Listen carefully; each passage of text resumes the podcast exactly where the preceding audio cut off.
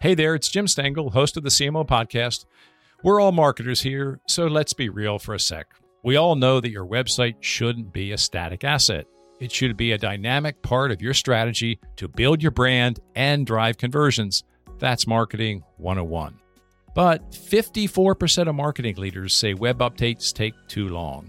That's over half of you listening right now. And that's where Webflow comes in. Their visual first platform allows you to build, launch, and optimize web pages fast. That means you can set ambitious marketing goals and your site can rise to that challenge. Learn why teams like Dropbox, IDEO, and Orangetheory all trust Webflow to achieve their most ambitious goals today at webflow.com. Want to drive greater success in social commerce? With Deloitte's latest creator economy research, you can. After surveying over 500 creators and 500 brands, our insights are helping CMOs and marketing teams harness the power of content creators. And not only that, but how to do it well. See for yourself by visiting cmo.deloitte.com today. This episode of the CMO podcast is part of our Leadership During Crisis series. For these short episodes, I am inviting back previous guests to see how they are leading during the pandemic, how they are addressing new challenges, and how they are providing for their consumers, their employees, and the public during these unprecedented times. Today, my guest on Leadership During Crisis is Mark Hans Richer, and he has a very long job title. Mark Hans is the Chief Marketing Officer, Chief Innovation Officer, and General Manager of the Consumer Connected Channel at Fortune Brands Home and Security, which is a company that does cabinets and faucets and doors and home security, about $5 billion in sales. And today, Mark Hans talks about the water crisis hitting America during this pandemic and what his company is doing about it. Here's my conversation with Mark Hans Richer. Mark Hans, welcome to this special edition of the CMO podcast, Leadership During Crisis. And I want to, where are we coming? Where are you coming to us from today? Are you at home? I am in my basement, Jim. You're in your basement. Although it looks like I'm at the kitchen and bath show, I am you, actually in you my You have a beautiful background. Yes, so your basement you. in Illinois? And I'm in Lake Bluff, Illinois, yes. All right, very good. Well, I'm also at home, and I want to start talking about that because you, my friend, work for a home business right? That's you're in the true. home business, you're in the nesting business, you're in the cocooning business. Yep. And lots of people are obviously cocooning, including us. And I want you to share with our listeners some surprising or interesting consumer insights about the last few months. You know, where are what are, are habits changing? Are you talking about this in your business? What could others benefit? Oh yeah, we're talking about it every week. Uh, like I'm sure everybody on your on, on your audience is talking about it. Um, well, one interesting factoid is uh, searches for touchless faucets are up 200%. So, uh, sort of the, the, the touchless home uh, seems to be something that uh, is not only spiking, but we think probably has a sustainable arc to it.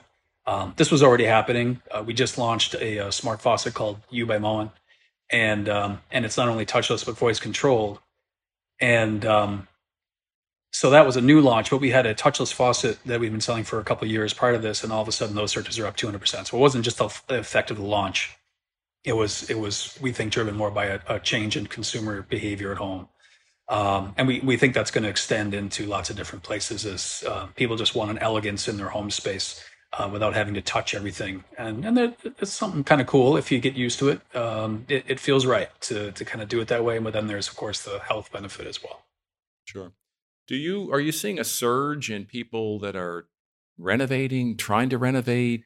You know, because I, you know, I'm living in yes. my home a lot more than I used to, and I'm figuring out things I yes. like a lot and don't like so much. I'm sure everyone is. So, yeah. how's that affecting what's going on in people's homes and their plans? Yeah, people are, are very engaged. They're engaged in the space. Um, I think you can see that in some of the data that's coming out of uh, Home Depot and Lowe's and uh, others where people are, are clearly showing signals of interest, renewed interest in renovating their home spaces. And more than just, hey, that, you know, I'd like to have a nicer wall color or whatever.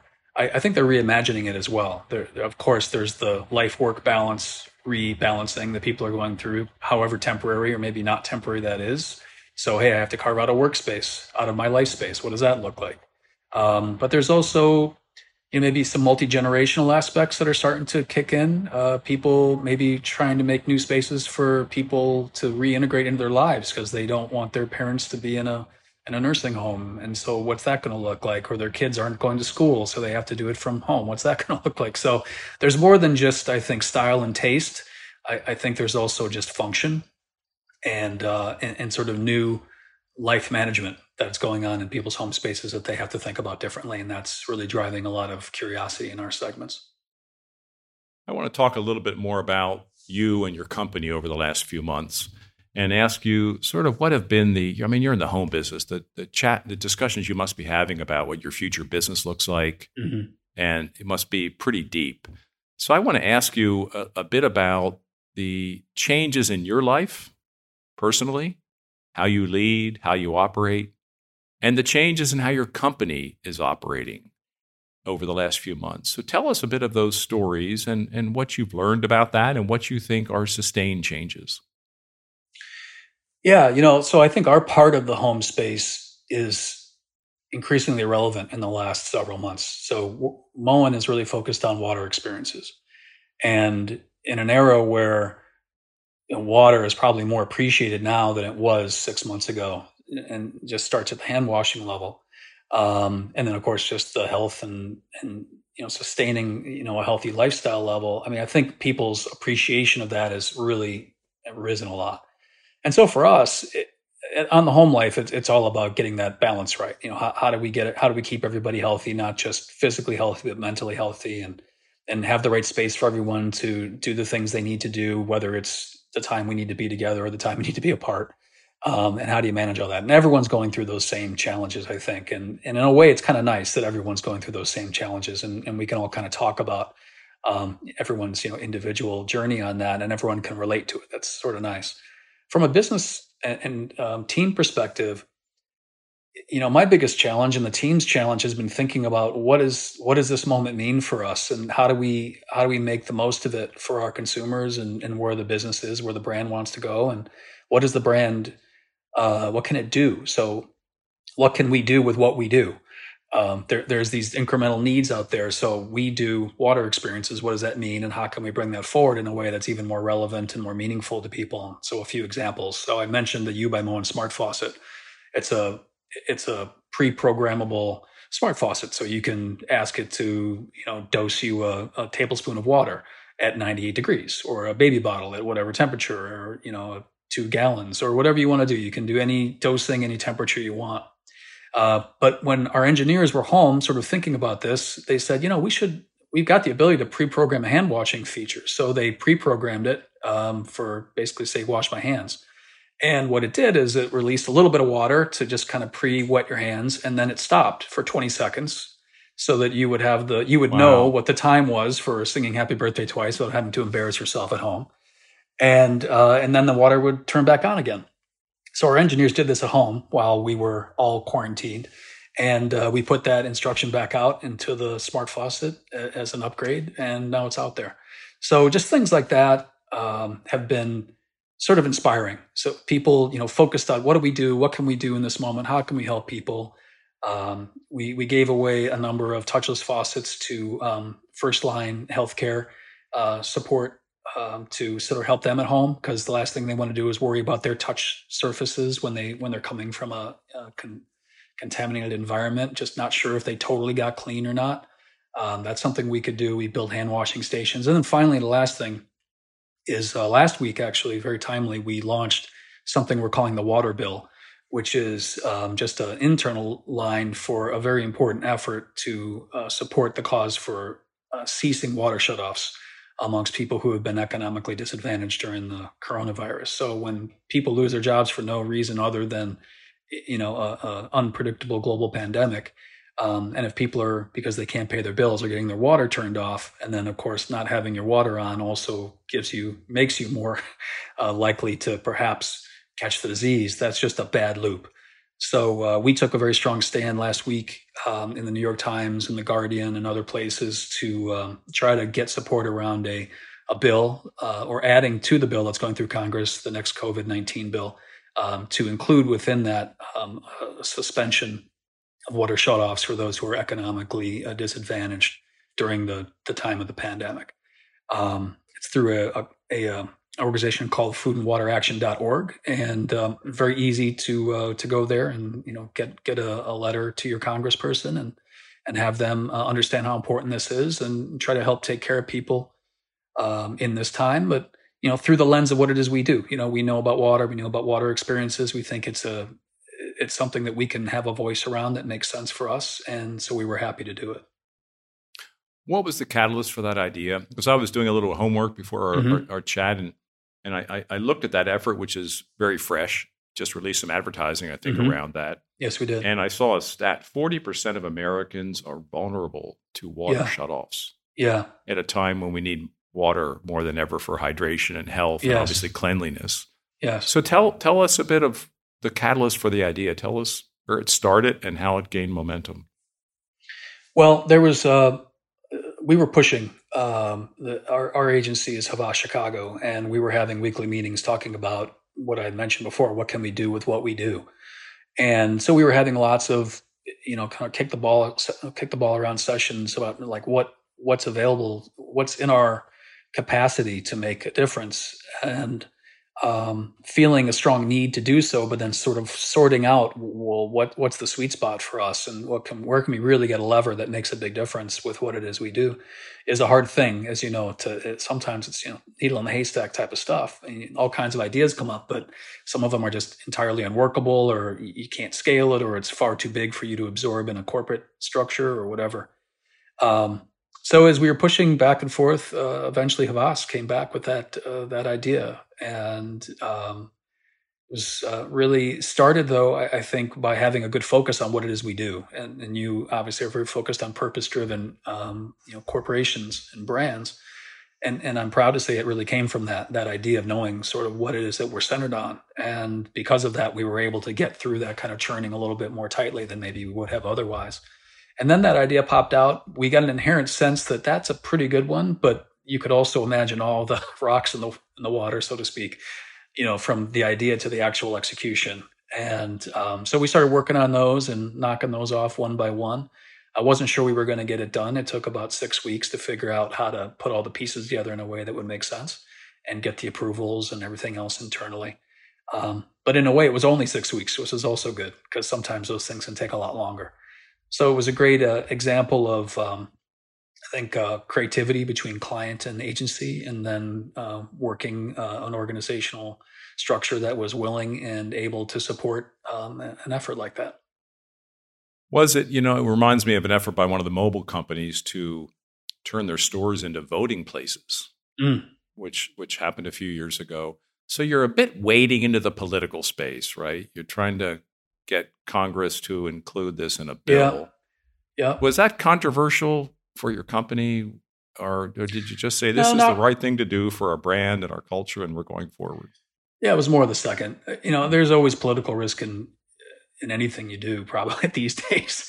Um, but you know, on this one, I think we felt strongly, and most folks that we talked to felt strongly that you know this is such a sort of human issue at this moment um, you know, it, it's it's just a a simple common sense thing to say if people don't have water in their living spaces, how, how, the heck are they supposed to protect themselves and their families from these these issues? And then and then that just becomes worse for the society around them. So if there is something we can do that felt as common sense as it possibly could and not tinged with the politics of the day uh, more than it should, this seemed like a good one that also would help a lot of people.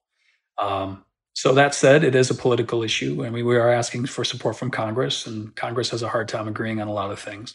Uh, we are hoping that through hopefully a broad base of support, there'll be enough um, congressmen and women on both sides of the aisle that will understand that this is just a common sense issue that in this time uh, is just important for people. I mean, this seems like such a the right issue for Moen as the number one faucet. Mm-hmm marketer and maker in the country to, to be to be a part to to uh, to do to take on.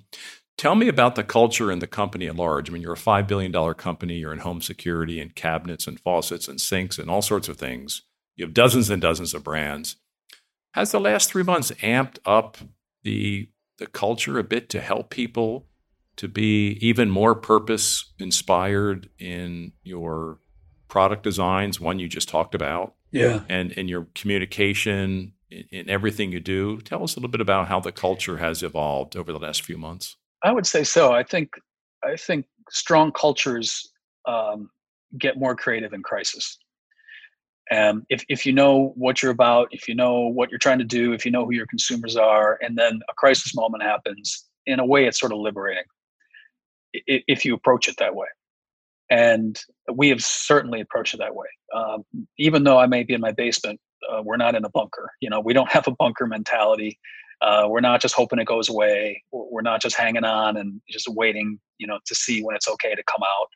Um, there's a lot of very, you know, a lot of things that are changing, a lot of things you can't predict, but you got to work with it and realize that there's as much opportunity as there is risk. And if you can do a great job of mitigating the risks that you can see, but also imagining the opportunities and not hide away from those, um, you, you, will be better off uh, when you come out of it. And so that's the attitude that we've taken. Everyone's been game for that. Uh, no one's been, you know, scared per se. Um, I think the creativity that's enabled, uh, uh that's been enabled. And I just mentioned that one example of, you know, engineers at home. And by the way, um, if, I don't know if you can link to this or not, but there's a YouTube video of uh, the engineer's daughter actually trying out that function for the first time. Um, that's out there on YouTube somewhere. I'll send you the link. Um, yeah, and he just, you know, again, he did it. He did it on his own just to figure it out, and then we're like, oh, that's fantastic. Let's that out. So that's just a good example of creativity. You know, sort of rising up in a moment where, um, you know, there's obviously plenty of reasons to be risk averse, but in these cases, most of our culture has leaned forward into um, into opportunity which is great. And that's one of the reasons why I love working here. We've all been there. You spend millions of dollars each year driving traffic to your company's website, and then the results come in and they're just not what you hoped. On top of that, 81% of marketing leaders say website ownership is a challenge. So, what do you do? Well, you switch to Webflow. Let me tell you why. Webflow's visual first platform empowers your team to own your company's most valuable dynamic marketing asset, your website. From launching a new site to optimizing for SEO and conversions, Webflow gives you the tools you need to drive business growth fast. Unlock your website's full potential when you build, manage, and host with Webflow. Get started today at webflow.com. Let's talk a, a bit about you as a leader during this, these times. What could others learn, Mark Hans, from how you've led over the last few months? I mean, what habits, rituals, practices to keep yourself fresh and also to keep close to your team, keep close to your colleagues, keep close to your customers. So, and what of that do you think will carry forward from this crisis someday? What? someday. Uh, I don't know. I, I, I, guess you'd have to ask others that that work with me to to you know see what would pop out from their perspective. Uh, I don't know that I've done anything um, super unique. Uh, you and everyone else around that I know has been engaged in more Zoom calls and WebEx and BlueJeans and every other kind of meeting that you can have, and it's been a great way to plug into uh, keep your finger on the pulse of what's going on out there. You know, colleagues, uh, the rest of the business, people who are you know working from all kinds of different places, and um, and that's actually worked quite well. Uh, but checking in on people is I found to be pretty important. So when we when we hit sort of March and April when it was really getting bad, uh, we were doing two two times a week check in with my team, and I would just start by saying, "How are you doing?" and "How is your team's doing?" We're we're not going to talk about what we got to do today. We're not going to talk about the to do list. We're going to talk about how you doing, where you at, and where your team's at, and let's just keep on top of that and let that be priority one because the rest of the stuff isn't going to get taken care of if they're not taken care of. And and while I, I guess that sounds sort of commonsensical, um, I felt like it was really important at the time because, um, as you know, businesses and, and high achieving teams can get very task oriented, especially when you're in crisis. Sometimes you kind of hunker down into the what I got to do today type stuff. And we didn't want to lose the spirits that we had. You know, we we'd had a great 2019. We were rolling really really great into Q1 uh, 2020, and then all this happened. We didn't want to sort of lose all the positivity and the sense of momentum and achievement and, and progress that we had built up, um, and and have people feel you know concerned and afraid. So uh, a lot of checking in, uh, a lot of Zoom meetings, uh, and finding that managing energy is very different. Uh, from me and from them you know a succession of zoom meetings is actually kind of exhausting i think most people yeah, are is. finding and and so how do you manage your energy uh, in the right way during these new work methods and how do our teams do it and how do you manage the always on nature all of a sudden that you're found in and how do people give themselves time to renew and um, so these are questions I'm, I'm happy to say we had very open discussions around. This was this was not sort of off to the side talking with HR. This was open, honest discussion with our teams, my teams, and um, and my leaders did different things that that made sense for their sort of teams. Uh, some of them bigger teams, some of them smaller teams, some of them more distributed, some of them more tight. Um, but uh, always with that sense of uh, let's let's make sure we're checking in with people, make sure they're okay, and then we can then we can go from there.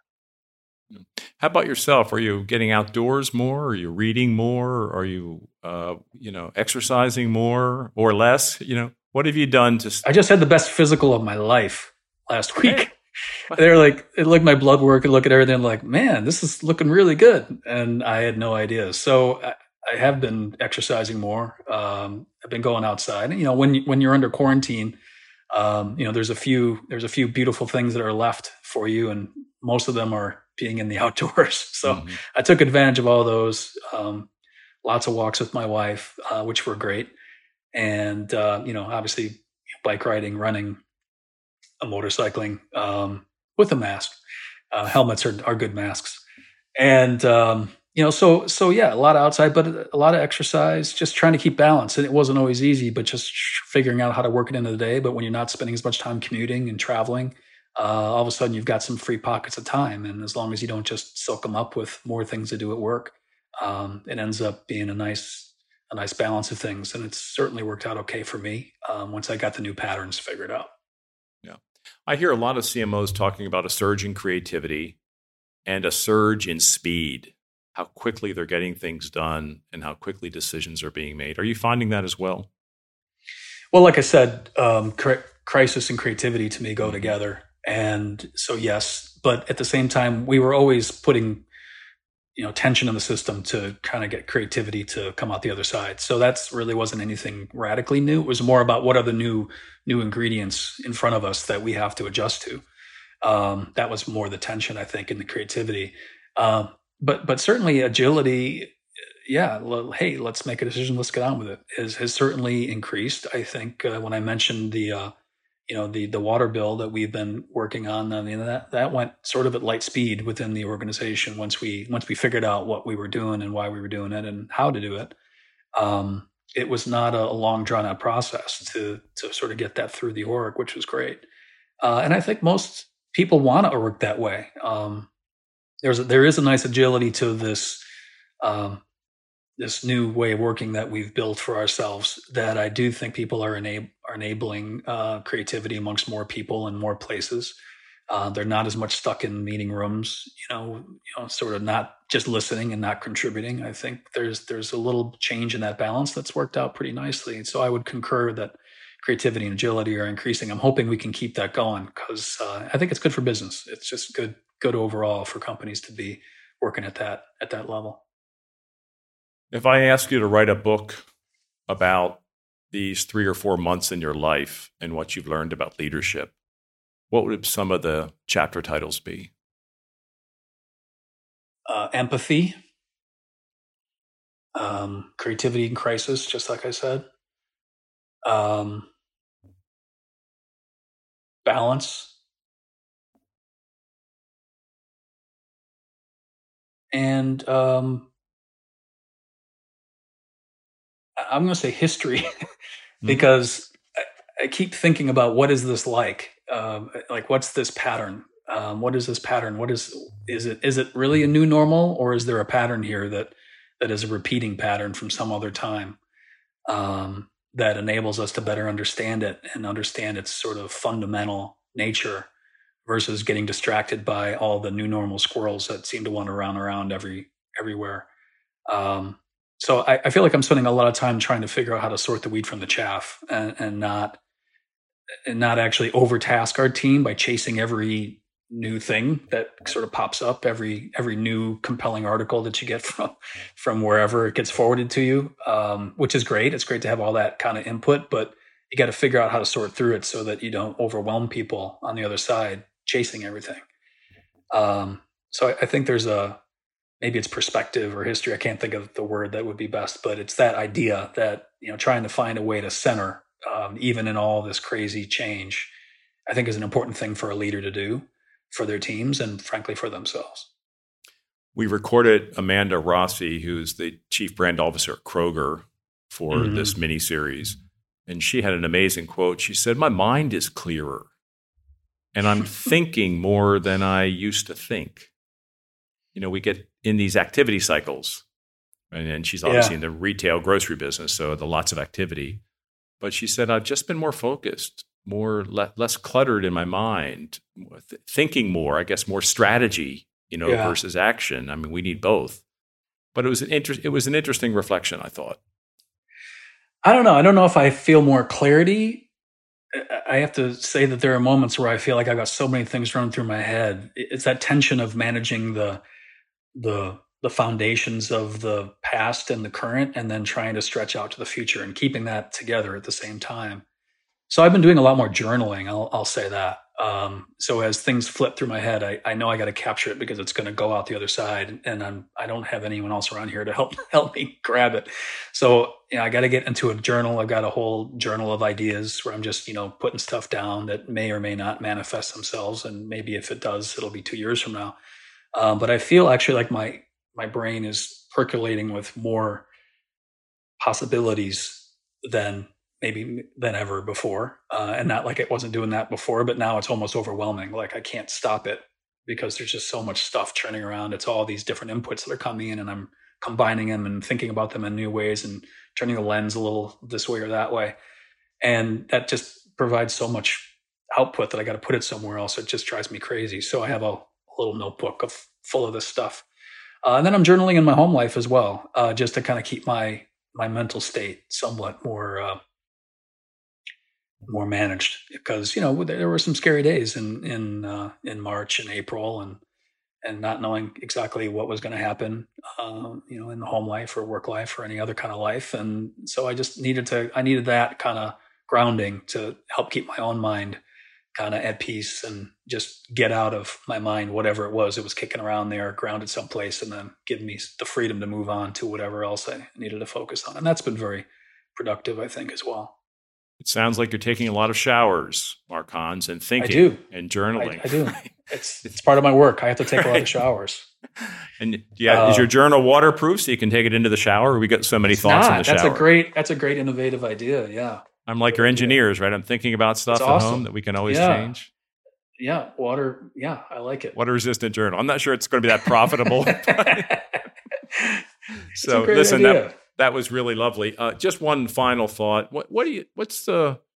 What do you think the most non-obvious change in your life has been through this? Is it this feeling of mortality that you kind of just talked about?